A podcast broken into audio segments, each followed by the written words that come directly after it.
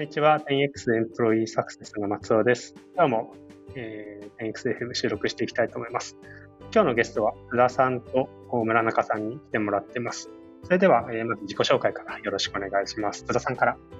はい、コーポレートオペレーションズの津田と申します。今の業務はコーポレート全般のプロジェクトを推進したり、手を動かすところも様々な業務をやっております。はい。はい、じゃあ私、ごめんなさい、村中です。私はグロース&サクセスチームで、商品マスターを作ったりっていうデータマネジメントに関連する業務を今コミットしております。本日はよろしくお願いします。よろしくお願いします。コーポレートオプスの津田さんと村中、グロース&サクセスの村中さんで、この2人でどんな共通のテーマがあるのかなっていうところなんですけど実はですね、お二人、現在大学院に通っていたり、もしくは、大学院に通う予定があるっていうところで、はい、今の 10X の働き方だけじゃなくて、どういうふうに大学院とかプライベートとの両立をしているのかみたいな話を深掘っていけたらなというふうに思っております。で、早速なんですけど、まずどんな理由で大学院にきっかけで行こうと思ったのかっていうところ、それぞれ伺えたらなと思うんですけど、まずじゃあ村中さんから伺えますか。はい、きっかけとしては、私もともとデータ解析の専門とする修士は出てなくて、電気工学を専攻してたのにもかかわらず、データアナリストとして、仕事をずっとしてきて、そこのアカデミックなバックグラウンドにちゃんとキャッチアップしたいなっていう思いが強かったっていうのがきっかけです。で、僕前職リクルートなんですけど、リクルートにもなんか先輩で行ってる方がたくさんいるっていう大学院があったので、そこの経営学修士を受けることにしました。で、ちょっと簡単に内容を言うと、そこはなんか MBA のいわゆる MBA の科目とデータサイエンス両方学べるっていうところがなんか強みみたいなところで、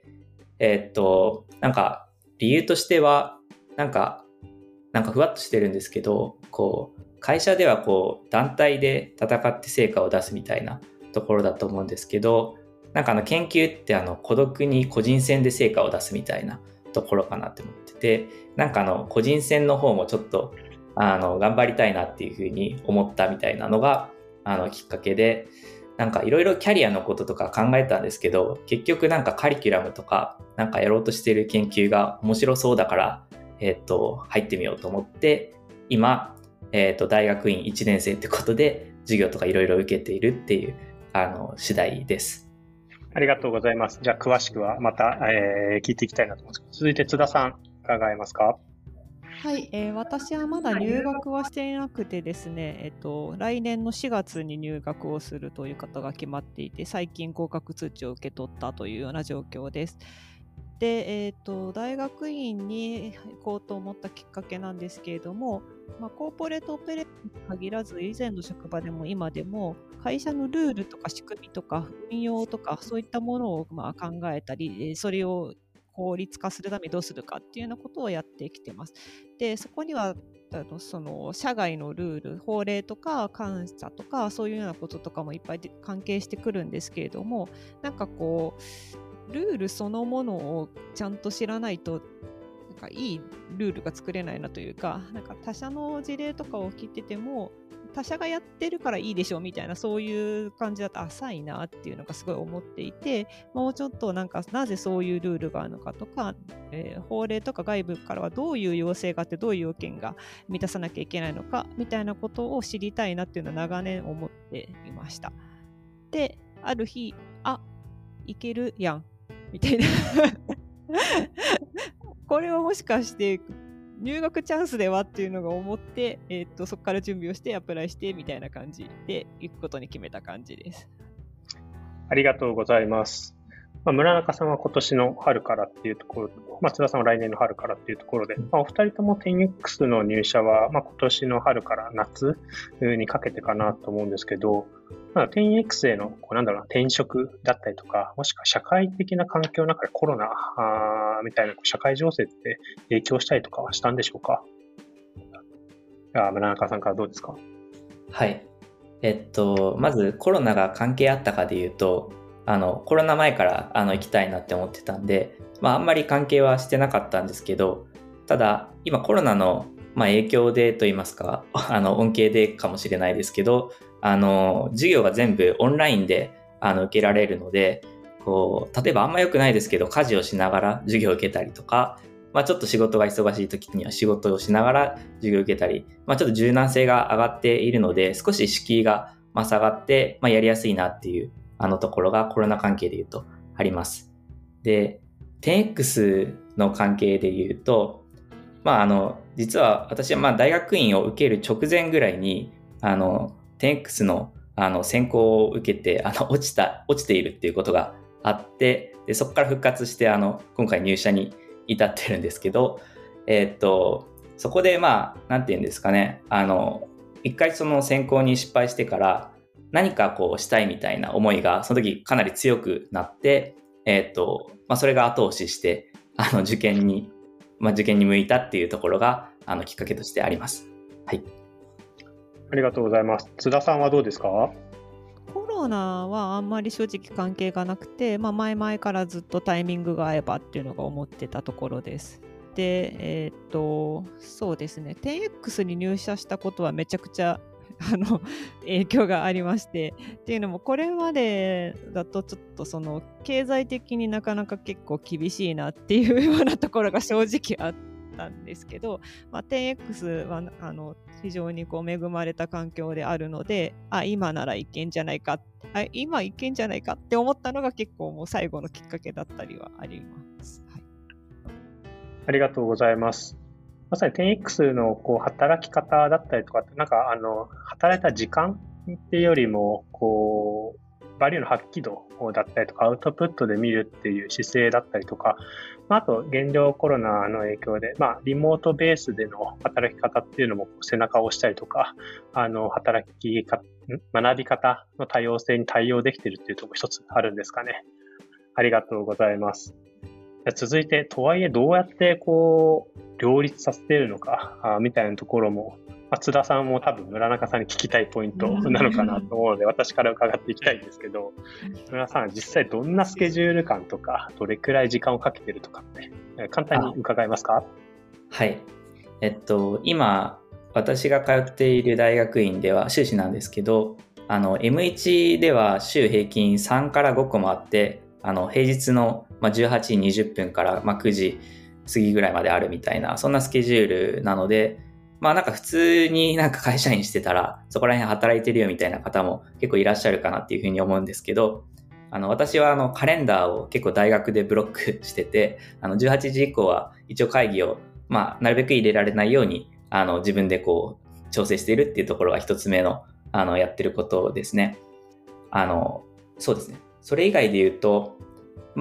はいえ私8月に入社したばっかりで、結構仕事も頑張りたいし研究も頑張りたいみたいな、ちょっと両方頑張りたいみたいなところなんで、たまにこう授業そっちのけでちょっと仕事してたりして、あんま良くないなって思って反省したりみたいなこともあったりしてます。で、なんか土日とかは結構レポートに追われてたりするなって思って、なんかちょっと不安なことばっかり言って津田さんをちょっと怖がらせたら申し訳ないなっていうふうに思ったり今してるんですけど、そんな感じです。ありがとうございます。本当に両立といっても多分綺麗事だったり話だけじゃなくて宿泊しながらなんだろうなと思うんですけど、津田さんはどんなスケジュールで想定してたりとか、理想的なこうしたいとか思ったりとかするとかありますか？まだ授業とかが始まってないのでちょっとあれなんですけれども、村中さんと同じような形で、1年目には結構たくさん単位を取らなければいけなくて、夕方とかあと土曜日かなに、結構いろんな授業がある感じになります。で、できれば1年目のうちに結構必要な単位は取っちゃいたいなと思っていて、2年目以降は研究の方に結構集中できたらいいなって思ってます。ありがとうございます。津田さん自身も自分自身の10X のオンボーディングがうまくいったから、多分大学にも行くぞ受けようって思ったんだろうなと思うんですけど、なんかまさにこう自分自身の業務設計とかにも影響している部分あるのかなと思うんですけど、まさに春に向けてどう動いているとか具体的な例とかあったりしますか？とりあえず今業務のちょっと今従業員が数が急激に増えているタイミングということもあって、細々したものが増えているので、そこの部分を自動化するなり、そもそもなんか業務自体をなくすなりみたいなところを頑張ってやっていこうかなっていうのはすごい思っているところですね。まさに津田さんが毎日日報で上げてくださるところでも必ず一番上に採用タスクというところすごく大事なポイントですよね。自分自身が楽になったりとか、業務自体を順調化させるために組織を大きくさせていくっていうのはまさに 10x 全体で行われているところなんですけど、それをやれるがために自分自身の大切な時間を別で使えるようになるっていうのはまさに 10x らしいなと思ったりしております。まだまだ一期生というか、大学院一期生と、これからっていうところであるんですけど、なんだろうな、半年後、1年後とかに、どういった体制に自分自身になったらいいのかな、みたいなところも、なんか展望も含めて伺えたらいいなと思うんですけど、村中さんどうですかね？はい。すごい具体的にあるわけじゃないんですけど、やっぱりなんか、今まで結構不安っぽいことばっかり言っちゃったんですけど、大学院行ってるといいこともやっぱあって、なんか結構強制力を持って学べるっていうのはいいことだなってそもそも思ってて、なんか例えば、ファイナンスの授業とか受けたりしてレポートとか書いてると、こう山田さんとかがファイナンスチャンネルで喋ってることが少し分かるようになったりだとか、何かしらこう長期的に見て業務にいい影響があるかなっていうふうに自分の中で思ったりしてます。なので今はあんまりこう点と点を線でつなげていないかもしれないんだけれども、インプットを続けているうちにこう自分のクオリティが半年後とか1年後とかちょっとずつこう上がっていったらいいなっていうふわっと思っているっていう感じです。はい、ありがとうございます。津田さんはどうでしょうか？私4月から行く予定の大学院が法学部の法学研究科なんですけれども、テーマとしては内部統制とかそういうその経済とか経営に近いところの法律の部分を学ぼうかなっていうふうに思っています。で、半年1年でどうかっていうとちょっと、まだ分かんないですけれども、これからその会社が大きくなっていって、ガバナンスとか統制とか、あとゆくゆくその株式とか社外に対してのステークホルダーに対してみたいなところが出てきたときに、自分の持っているその法令の基礎的な知識というか根本的な知識をうまくこう活用して、ルール作りだったりとかみたいなところに活かせていけたらいいかなと思ってます。ありがとうございます。今まさに10X でもいろんなスペシャリティを持ったメンバーを新しく迎え入れようとしているところであるんですけど、多分そのファンクションだけに閉じた役割って多分どのポジションにもなくて、みんななんかだんだん横に染み出してるじゃないですか。なんかそれがなんかお二人の声からもこうお二人自身が体現されていくんだろうなと、私自身1年後空想したりしました。ありがとうございます。なんか10X は考える、よくプライベート最優先というふうによく社内的にも話してるんですけど、それなんか決して結婚してるパートナーがいるとか、子供がいるからって、決してそういった枠組みではなくて、なんか自分が大切にしたいものに時間を割けるとか、なんかそういったことが本質的にはあるかなと思っています。それがもしかしたら副業みたいなものかもしれないし、一つの趣味みたいなもの、そしてお二人みたいなアカデミックなものに対して時間をかけるみたいなところもあるのかなと思います。まさになんか 10X バリューズを大学院みたいなところでも発揮されるんだろうなと思ったりはしております。なんか最後私が締めみたいになってますけど、お二人から一言ずつ、なんかそういった方でも活躍できるようだったりとかメッセージ、最後それぞれいただけたらと思うんですけど、じゃあ順番逆にして津田さんからどうですかね？そうですね、時間的なところの話が先ほどもあったと思うんですけれども、10X の場合はその、10X から逆算するとか、あとなぜそれをやるのかみたいなところを非常に大切にする文化があって、アカデミックで勉強したような、なんか根本的なことみたいなことが、何らかの形で、還元できるような期待を持っているというか、なんかそういうなんでしょうね、なんかアカデミックなことやろうとする人ってなんかめんどくさい人だと思う一方で思うんですけど、なんかそういうこの掘り下げたいめんどくささみたいなところを受け入れるようなそういうような文化はあるかなと思うので、ぜひそういう本質的なこととか勉強を学び続けることに興味がある方とかはご興味を持っていただけるんじゃないかなと思っています。ありがとうございます。村中さんお願いします。はい、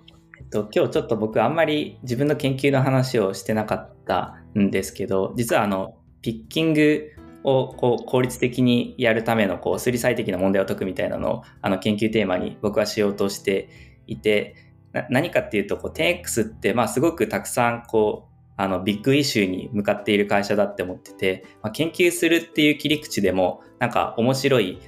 イシューがたくさんあるので、なんかそういった面でも